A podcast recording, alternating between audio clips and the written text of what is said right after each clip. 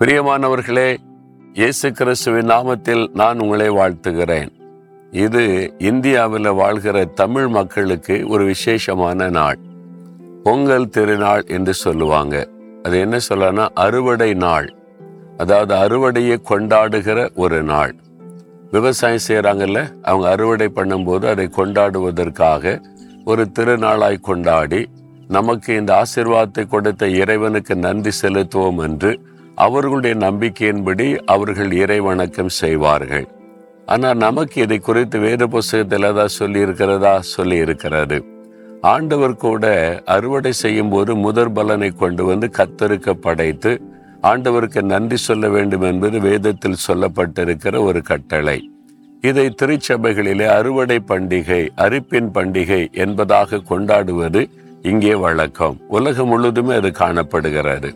சரி இப்போ ஆண்டவர் என்ன சொல்லுகிறார்? இந்த காரியத்தில் ஏசாயா முப்பதாம் அதிகாரம் இருபத்தி மூன்றாவது வசனத்தில் நீ நிலத்தில் விதைக்கும் உன் விதைக்கு அவர் கர்த்தர் மழையையும் நிலத்தின் பலனாகிய ஆகாரத்தையும் உனக்கு தருவார்.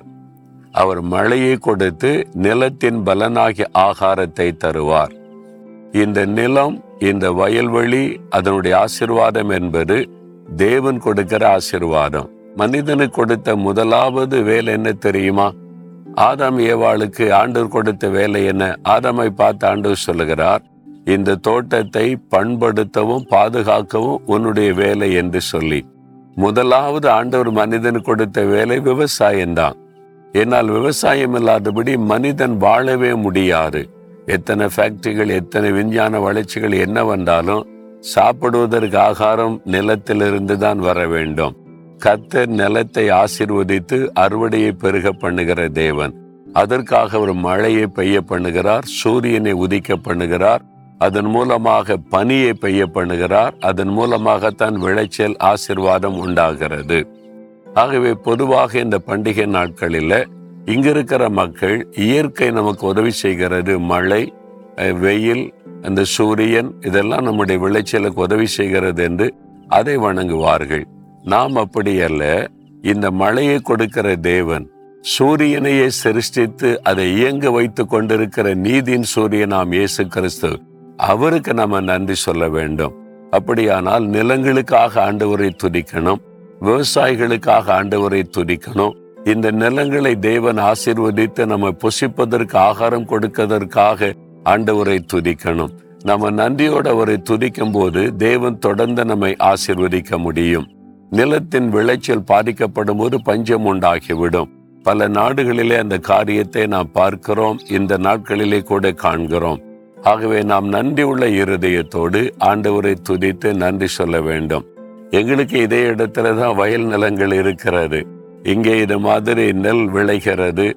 நாங்கள் அறுவடை செய்கிறோம் அது எங்களுக்கு ஆசிர்வாதமாக இருக்கிறது.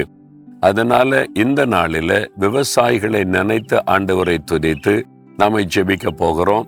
உங்களுக்கு இது மாதிரி வயல் நிலங்கள் தோட்டங்கள் துறவுகள் இருந்தா ஆண்டவர் அதை ஆசீர்வதிக்கும்படி நாம ஜெபிக்க வேண்டும். ஆண்டவருக்கு நன்றி செலுத்த வேண்டும். அவர்தான் மழையை பெய்ய பண்ணி நிலத்தின் விளைச்சலை பெருக பண்ணுகிற தேவன். நம்மை ஜெபிக்கலாமா?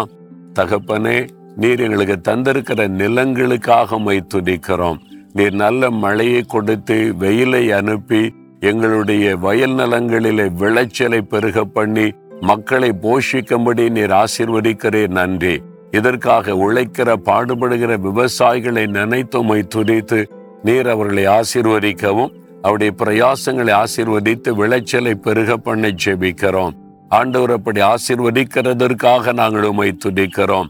வயல் நிலங்கள் தோட்டங்கள் துறவுகளை சொந்தமாய் கொண்டிருக்கிற எல்லா பிள்ளைகளையும் அவருடைய நிலங்களையும் நான் இயேசுவின் நாமத்தில் ஆசிர்வதித்து ஜெபிக்கிறேன்.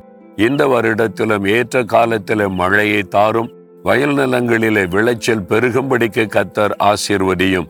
இயேசு கிறிஸ்துவின் நாமத்தில் ஜெபிக்கிறோம் பிதாவே. ஆமேன் ஆமேன்.